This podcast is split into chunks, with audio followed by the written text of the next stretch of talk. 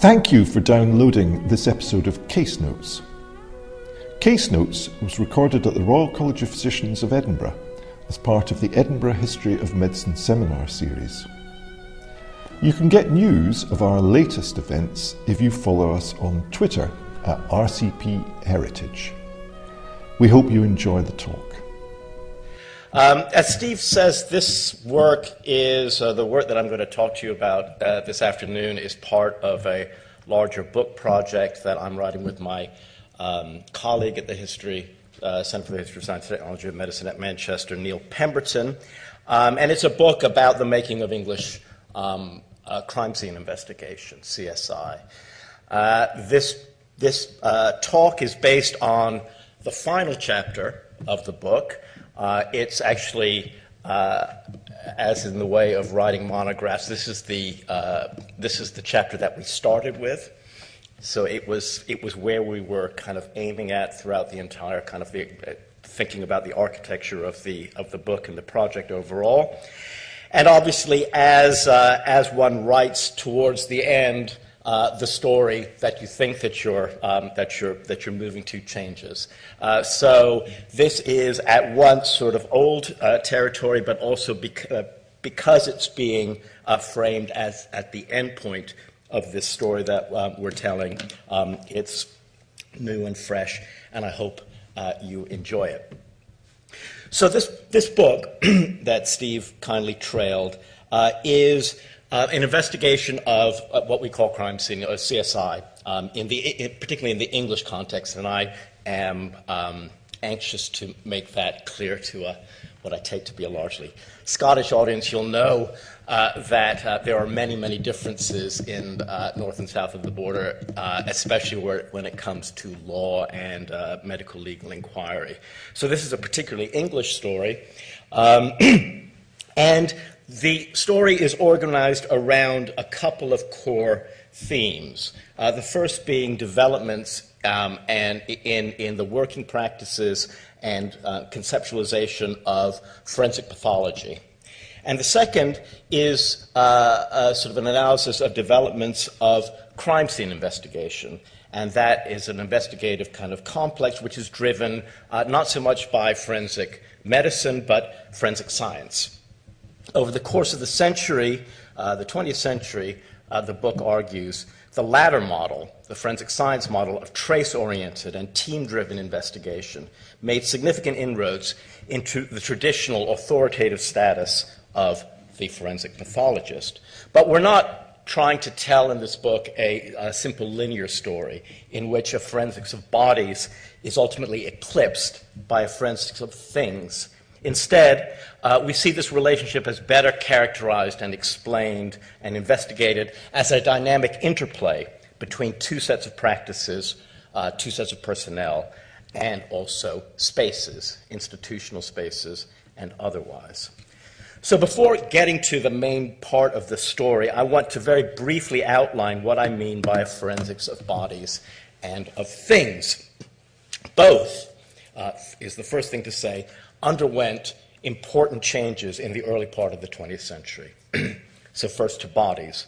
Of course, uh, the medical legal postmortem has a very long history, uh, but at least in the English context, it was only in the first decades of the 20th century uh, that the encounter between the body, the dead body, and the pathologist became a high profile and, in a certain sense, a personalized practice. Even if you look back uh, to even to the late 19th century, even in the most widely uh, publicized of Victorian homicide investigations, like the Ripper murders in the 1880s, victims' bodies were typically examined by faceless investigators, often local practitioners with no particular claims to expertise. now, the landscape of forensic shifted with the emergence of what we call elsewhere uh, the celebrity pathologist in the 19 teens and 1920s. And this new beast on the landscape is best represented, again, in the English context by Sir Bernard Spilsbury, um, well, pictured in two different poses um, on the slide. So, Spilsbury, in a career spanning four decades, uh, featured in a series of highly publicized cases uh, in which uh, which basically followed a common pattern. Faced with gruesome, uh, decomposed, and mutilated fre- flesh, Spilsbury single handedly assembled its story from within the closed space of the mortuary and then emerged to defend his findings in the public and often highly contested space of the courtroom. However, Spilsbury's mortuary and courtroom performances met with a fair amount of criticism. Spilsbury acted essentially as a lone figure. His commanding presence lent him an aura of infallibility, which, for many contemporary critics, uh, raised concerns that it was actually his celebrity rather than his science uh, that, uh, that the juries found most persuasive. Following his suicide in 1947, a younger generation of forensic pathologists sought to distance themselves from his legacy, rejecting his insular virtu- virtuosity in favor of the ideals of collaboration multi- and multidisciplinary exchange. But even as they did this, the primacy of pathology was itself being challenged by an increasingly technical and specialized forensic approach, one that shifted homicide investigation from its traditional focus on the corpse to a team driven um, search for trace evidence. This forensics of things was anchored in what Neil and I uh, believe was a new forensic space that was beginning to be articulated in the early 20th century, and that is the crime scene. Now, the origins of modern crime scene approach, the modern crime scene approach to criminal investigation can be traced um, to two leading figures, to the writings of first the Austrian uh, jurist Hans Gross and the French criminalist Edmond Locard. Gross's Handbook for Criminal Investigation, uh, published in German in 18, uh, 1893 and subsequently translated into English first in 1906, is, the, is seen as, and rightly seen, I think, as the first systematic practical manual for criminal investigation. Locard, founder of, the, of Europe's first police laboratory in Lyon in uh, 1910, built on Gross's pioneering work, especially by elaborating on the ways that lab techniques could be utilized to make sense of material which was recovered at the crime scene. Now, two features were central to this approach. First, the need to suspend crime scenes in time and space in order to create a matrix in which objects and their physical context could be subjected to systematic investigation undisturbed by degradation and or contamination. This enabled a second feature of, of this forensics of things, and one which is actually more central to my objectives today, and that is the meticulous excavation of the crime scene as a quasi archaeological or ecological site. To some extent, this can be described as a shift from uh, the body of the victim uh, to the material traces left by the criminal, and from the synoptic position of the pathologist in the mortuary uh, to a set of reconstructive techniques drawn from a range of scientific disciplines and deployed first in the crime scene and then subsequently in the police laboratory. The criminologist in Locard's suggested phrasing, recreates the criminal from the traces he leaves behind, just as the archaeologist reconstructs prehistoric beings from its fragments.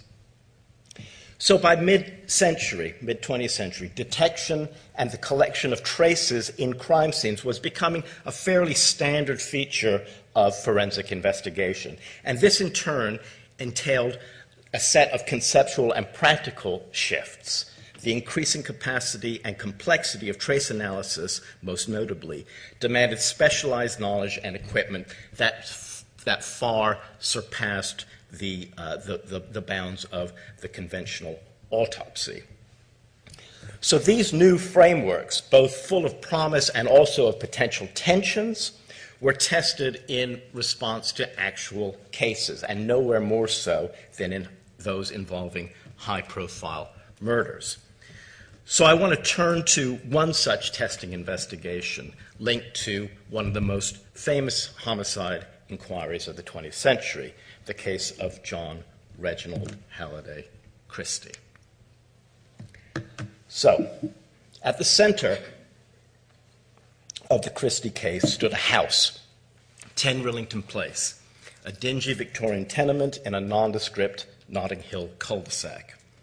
The probing of this space by investigators transformed the house into a macabre investigation, excavation site in which a forensics of bodies and things were thrown together in a essentially in a collaborative exercise, focusing in detail on the discovery, recovery, and analysis of bodies and of traces in this space, enables us to see how these two forensic enterprise forensic enterprises interacted to generate knowledge from their encounters with the material world of number 10. So, briefly, on to the story. On the 24th of March 1953, a crowd of spectators gathered in Rillington Place, alerted by reports of a body found vacant in a vacant rental flat on the ground floor of number 10. The flat had stood empty uh, following the departure of its previous tenant, John Christie, who was with his wife Ethel, had lived there for some 15 years. Ethel had not been seen since before Christmas. The alarm had been raised by a resident who, while attempting to fit a shelf in, a ki- in, the kitchen, discovered a hollow in the wall covered with wallpaper, which in turn concealed a darkened alcove. Peering in through with the assistance of a torch, he saw a lifeless, bared human back. So that's um, that's there in the alcove. An investigation team was called to the scene. The removal of the body from the alcove began a process through which Rillington Place was turned into a layered crime scene. Two further bodies, wrapped in cloth and sacking and positioned on top of one another, were found stacked behind the first. As the excavation continued, a squad of detectives, armed with spades, picks, and crowbars, began to take the flat apart, and in the process made another chilling find a fourth body shrouded and entombed, uh, lying under the floorboards of the front room, and that's, um, that's here. Over the next several days, Christie's flat underwent a systematic and meticulous search overseen by the London hospital pathologist Francis Camps, heir apparent to Spilsbury, who was described by a colleague as, quote, one of the great forensic pathologists of the 20th century, and even more significantly, as a team man. As the investigation proceeded, newspapers ran a constant stream of articles reporting on, the, on largely anonymous investigators entering the property and leaving with boxes of unspecified material. Through this intensely public process, 10 Rillington Place was transformed. It was no longer an inanimate structure. It became instead a sentient witness, almost a guilty participant that needed to be questioned. It stood in the Mirror's haunting headline as the House of Murder. Now, on the night uh, uh, uh at 9:30 on the night of March 27th, and working through to the following day, Francis Camps began his post-mortem work at the Kensington mortuary. He surveyed the external appearances of the bodies, estimated the victims' ages, and noted ante and post-mortem um, marks. In doing so, he paid close attention to the state of the clothes of the bodies from the alcove, which appeared to him to be uh, disarranged. Not deranged. That was another talk. Um, he also identified what he described as a whitish, soapy substance in and around the victim's genital areas. He then began to open up the bodies for internal expe- inspection, assessing the appearances of the major organs, blood, and tissues, and taking samples for further analysis. On the basis of these preliminary inquiries, Camps classed the bodies into two groups. The first were those of the bodies of uh, found in the alcove, three young women aged between uh, 20 and 30. These had been found in the alcove, and he had estimated them to have been uh, dead for approximately four to 12 weeks prior to their discovery. Early drafts of his postmortem reports show that Camps provisionally concluded that these young women had been strangled indicated by marks around the neck, and also had been given a lethal doses of carbon monoxide, suggested by what he called a definite pink coloration to the skin and of the whole body. and confirmed by similar appearances of the blood and tissues. Initially, he considered these cases um, ones of poisoning, as the neck marks to him did not appear to be of sufficient severity to represent a cause of death. Body number four was different, the body under the floorboards. This was of a 40 to 50 to 60 year old woman who he believed had been asphyxiated 12 to 15 weeks previously. Within days, police inquiries had established their identities three as local single women in their mid 20s, the fourth, Mrs. Ethel Christie, aged 54. Now, the apparent certainty of Camps's findings in the mortuary uh, were to some extent uh, illusory. From archival records, it's clear that his reports were continuously redrafted as the evidentiary elements of the case from outside the mortuary began to unfold. This underscores an, an, important point for me, and that is that Camps's autopsies did not operate in isolation. Instead, he worked within and drew upon a wider network of scientific and police expertise and locations. The meaning of, of Camps's findings thus shifted and uh, shifted in significant ways as the crime scene investigation intensified and other experts and institutions recontextualized the evidence that was being collected. This process was enabled in part by the fact that the corpses in his mortuary were treated not only by the body centered protocols of forensic pathologies, but were, like Rillington Place itself, closely inspected and harvested for trace evidence. Camps collected samples of clothing, hair, blood, stomach contents, and took rectal and genital swabs. These he dispatched to Lewis Nickolls, director of Scotland Yard's uh, scientific laboratory, who proceeded to work upon the trace evidence harvested by Camps and those collected earlier at the scene. In some respects, lab analysis merely served to enhance the traditional authority and practices of the forensic pathologist, at times refining but not contradicting mortuary findings. X ray images, for example, enabled Camps to adjust his age estimates of some of the bodies lying before him. On the other hand, gaps did emerge. Toxicological results from the lab on the blood and tissue uh, samples from the three alcove bodies, most notably, indicated non lethal carbon monoxide levels. And this led Camps to reconsider his initial elevation of poisoning over strangling as the cause of their deaths. Now, to realign his autopsy findings with those generated by lab analysis, Camps was obliged to re engage with the original scene of the crime. This was possible because, though physically removed from Rillington Place, the bodies in his mortuary had, in a sense, taken Rillington Place with them. Entombment in its alcove had marked them with signs that could only properly be deciphered by further analysis of the House of Murder's distinctive ecology. Now, I have only time for three quick examples uh, to demonstrate or suggest this synthesis of space, trace, and body. First, the determination of the cause of death. Second, the estimated duration of the body's interment in the alcove. And third, the interpretation of the whitish soapy material harvested at autopsy. To account for the discrepancy between his preliminary conclusion of carbon monoxide poisoning and subsequent negative toxicological findings, Camps explained how the alcove atmospherics had generated a highly particular and unusual set of surface signs. This is a quote from Camps. In this particular instance, the bodies were kept at an optimal cool temperature in dry surroundings with some air movement almost perfect conditions for preservation. They could not have been in much better condition if they had been refrigerated. In other words, the alcove at number 10 had acted as a surrogate morgue. And as all mortuary practitioners knew, pink discoloration was not uncommon for bodies stored under such conditions. To confirm this theory, Camps returned physically himself to Rillington Place with a minimum maximum temperature. This is his notes from this visit, set of visits uh, there.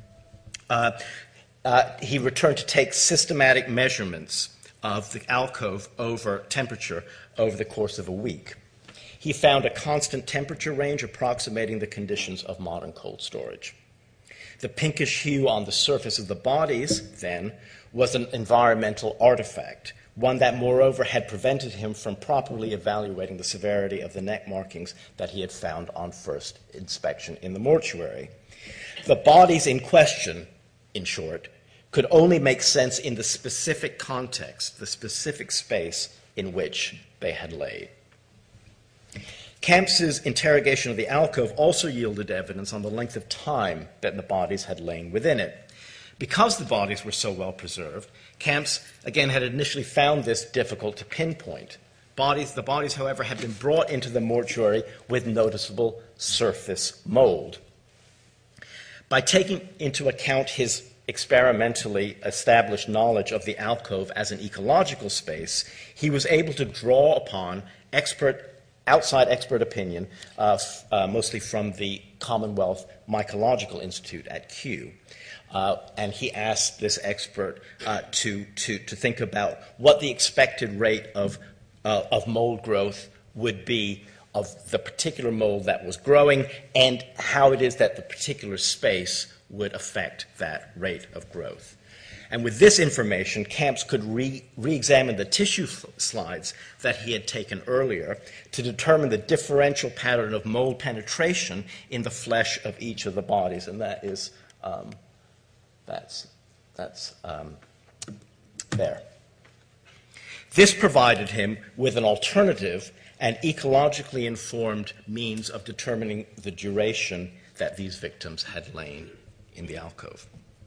Finally, the alcove's distinctive environmental conditions held the key to the whitish, soapy material, which in uh, the lab, Nickolls had identified as intact semen. That's, um, that's this, side, this slide.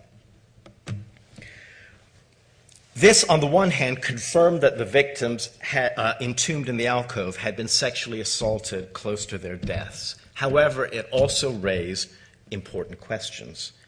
According to medical legal knowledge at the time, it was not possible uh, to detect semen in or on or in live or dead bodies after a period of about 48 hours. And this was because once semen was released, it, was, it rapidly degenerated through contact with bodily or ambient temperature, or was absorbed or drained off the, uh, by the body in which it had been deposited an answer to the surprising resilience of the alcove sperm lay in the cool and dry atmospherics that again Camps had experimentally established. But the fact that it could also be discovered in its intact state from internal swabs uh, samples suggested something more and more disturbing that the receiving bodies were themselves in a cool or cooling state, indicating that sexual contact had been made um, either immediately prior to or even after death. The murderer at Rillington Place was a sexual psychopath and a potential necrophile. So, my purpose in going through these examples is to show how the alcove at number, at number 10 Rillington Place served as an arena for multiple interactions and negotiations between different disciplines that underpinned a distinctively modern approach to CSI.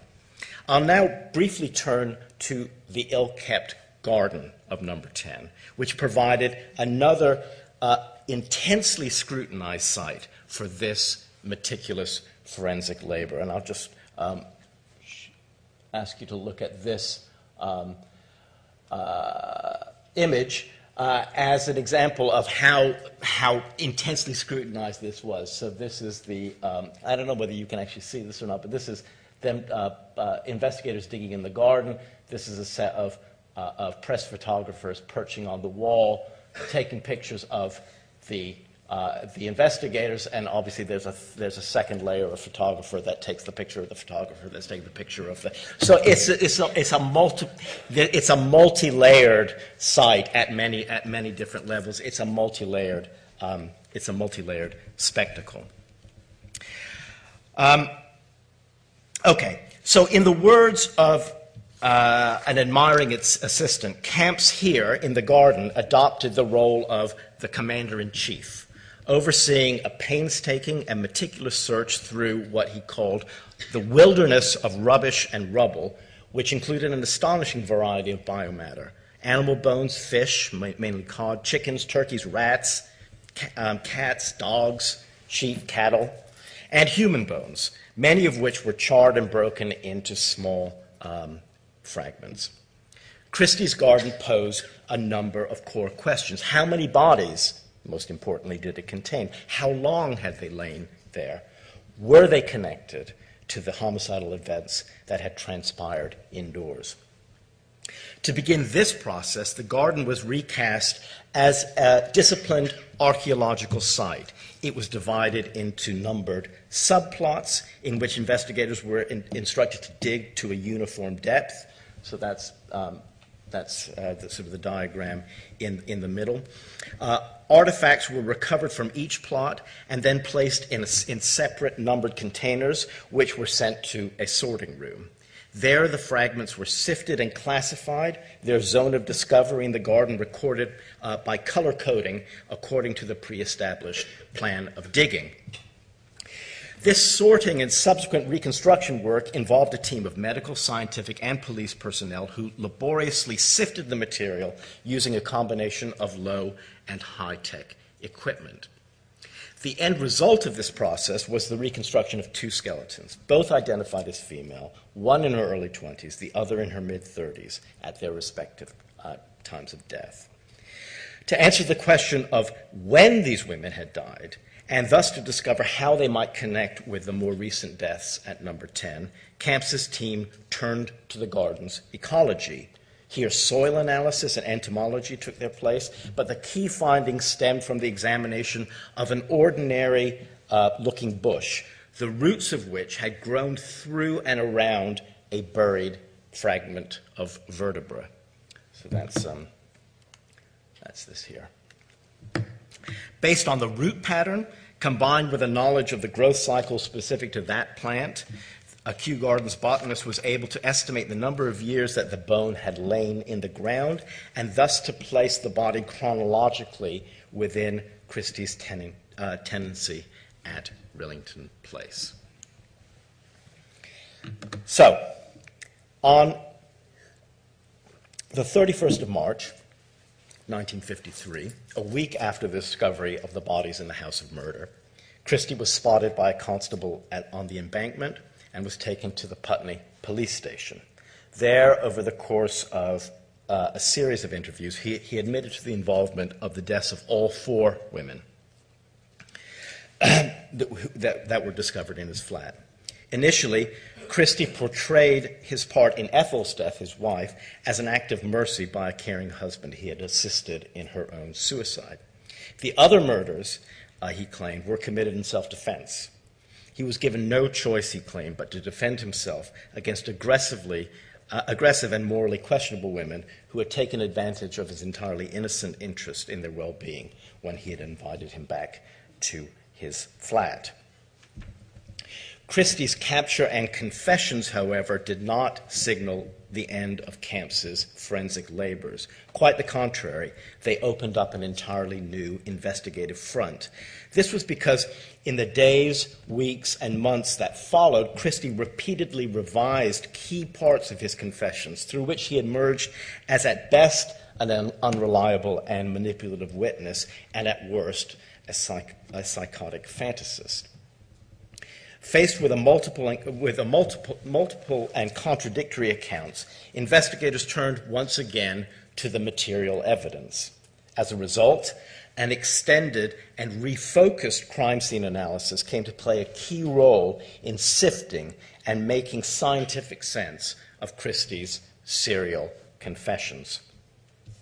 This dynamic can be best illustrated by the events that immediately followed his arrest. As detectives retrieved verbal testimony, the forensic team simultaneously transformed Christie himself into an object from which telling trace evidence could be harvested. On arrest, Christie's clothes were taken from him and sent to the lab for analysis, which yielded a set of usable traces and usable signs in the pursuit of the truth of the man and his crimes. Each item of clothing, from his shoes to his, um, I'm not sure if his hat was involved, but everything else in between, uh, bore traces of seminal staining. This finding at once turned Christie into a quasi crime scene and also enabled conclusions that destabilized his initial account of the murders, which had contained no mention whatsoever of any sexual element. By imaginatively linking the stains on Christie's clothing to the soapy material that had been collected from the alcove victims, Christie came to embody the sexual psychopath that had been projected and anticipated through prior forensic work. On the 22nd of June 1953, Christie's trial opened under intensive police, uh, uh, public and media attention. The police were interested as well. The courtroom discussions actually focused um, uh, uh of, of, the forensic evidence collected at number 10 Rillington Place um, and the corpses was actually relatively brief and uncontroversial. This painstaking work was largely overshadowed by psychiatric testimony, featuring experts debating the merits of an insanity plea, which would have spared Christie from the gallows. But again, the physical investigation did not evaporate with, this, with a shift from, uh, in emphasis from the house of Christie to his mind. Indeed, deliberations over Christie's mental state enrolled Camps in one further and final re engagement with Rillington Place.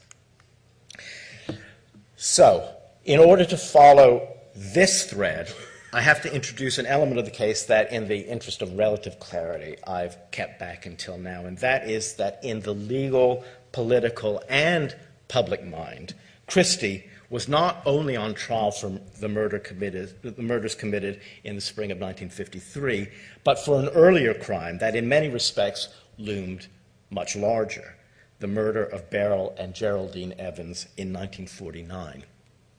That year, the bodies of Beryl Evans and her daughter, uh, baby daughter, uh, Geraldine, had been found lying together in the wash house of 10 Rillington Place, where they had been tenants in a flat above Christie's. They had been strangled, and Timothy Evans, fa- uh, husband and father, had been convicted and executed for the crime. The House of Murder's grim past quickly became a prime feature of the newspaper coverage of the 1953 investigation and trial, with many reports reminding re- its readers that Christie had been the star prosecution witness at Ev- Evans's trial.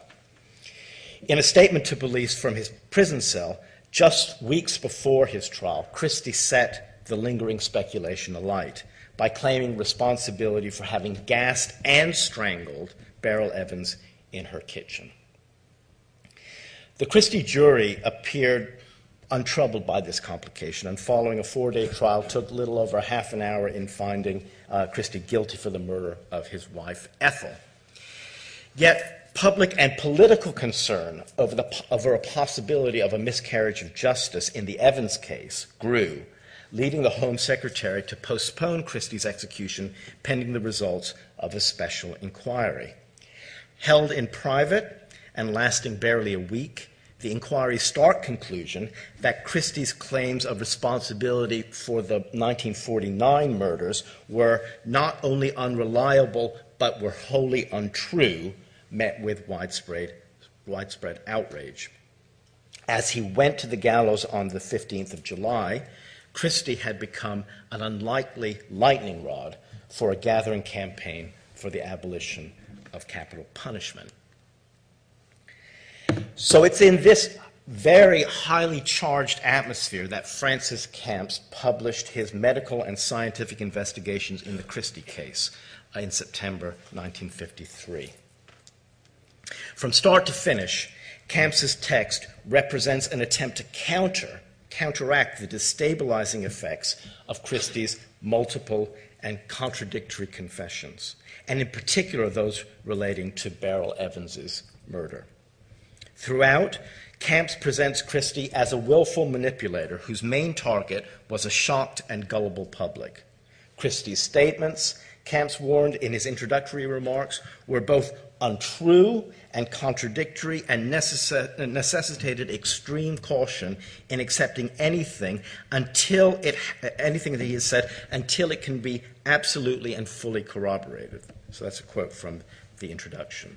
Now, to achieve this uh, corroboration, Camps proposed recourse to his trusted objective touchstone, again, the material fabric of the house of murder, and the centrality of the house in this account and this reinterpretation of the 1949 case in relationship to 1959 is signaled by the choice of frontispiece in what is effectively a, quite a dry um, read, a, a, a, sort of a melodramatic um, um, uh, uh, uh, uh, street scene of the house of murder at dusk.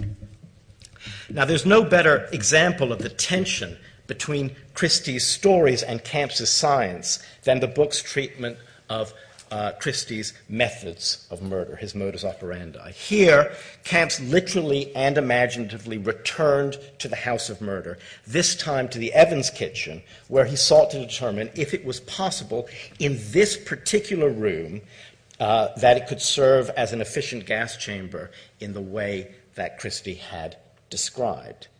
Camps took account of his of uh, of Chris, uh, Camps took Chris, uh, Christie's account of his gassing of Evans step by step, dismissing each element with the observation such as almost certainly not on this data, highly improbable, if not impossible. Camps based these conclusions on a dense evidentiary network involving a full range of scientific and medical specialisms. Here, again, Rillington Place, as a physical en- entity, loomed large. The centerpiece of Camps's rebuttal was a detailed analysis of the volume of gas in the room required to create the toxicity level necessary to render his alleged victim unconscious. This included a set of calculations that took into account um, uh, considerations of things like the height of the ceiling, uh, window dimensions and positioning, wall porosity, ventilation, the specific gav- gravity and pressure flow of the flat's uh, supply of, uh, of gas. These were then translated into graphic and mathematical representations, which lent additional solidity to his written conclusion, and that was that in this precise space, Christie would have had to have breathed a concentration of gas that would have rendered him incapable of acting in the way that he claimed to act in his uh, final confession. Rillington Place, then, itself stood as witness to the ultimate truth of Christie, the murderous fantasist whose claims of responsibility in the Evans murder was no more than a perverse attempt to tarnish the good name and reputation of British justice.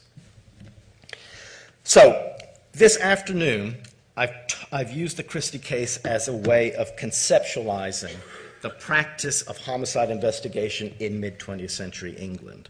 I've sought to complicate uh, the picture of a clear, clear cut shift between two leading forensic uh, paradigms from a body centered forensics focused on the lone pathologist in his mortuary to a forensics of things driven by a disciplined approach to crime scene investigation.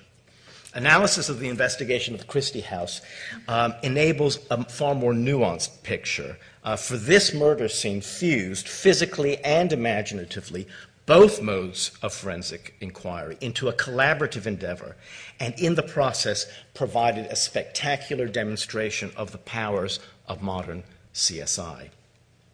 But I've also told you a story about a house, the forensic examination of which enabled investigators to reconstruct the complex comp- components of life and death that were scattered across uh, it, it as traces, absorbed by its corpses, or infused in its very atmosphere. So perhaps it's fitting to end with an account of the afterlife of the House of Murder, of the way in which its forensic interrogation buried itself deeply within the popular imagination. For a time, Rillington Place became something of a London celebrity. To supplement the classic tour of the Rippers at Whitechapel, true crime enthusiasts could head westward to the hastily renamed Ruston Close, whose new designation had done little to erase its horrific past.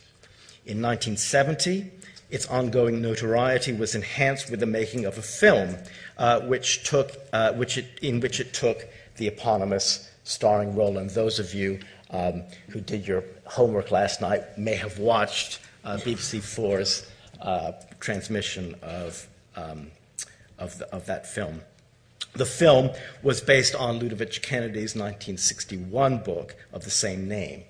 Kennedy's crusading denunciation of Evans's execution had kept the Christie case and its location very much squarely in the public eye and had contributed both to the suspension of the death penalty in 1965 and to Evans's posthumous, although partial, royal pardon the following year.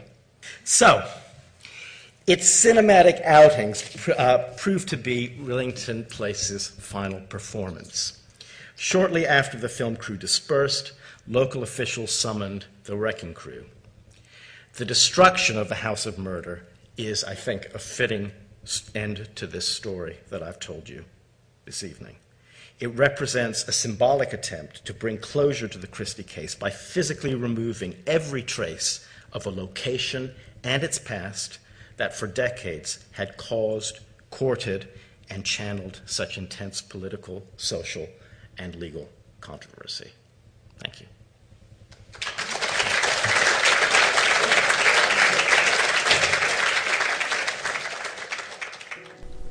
Thank you for listening to our History of Medicine lecture series, Case Notes. This podcast has been brought to you by the Royal College of Physicians of Edinburgh.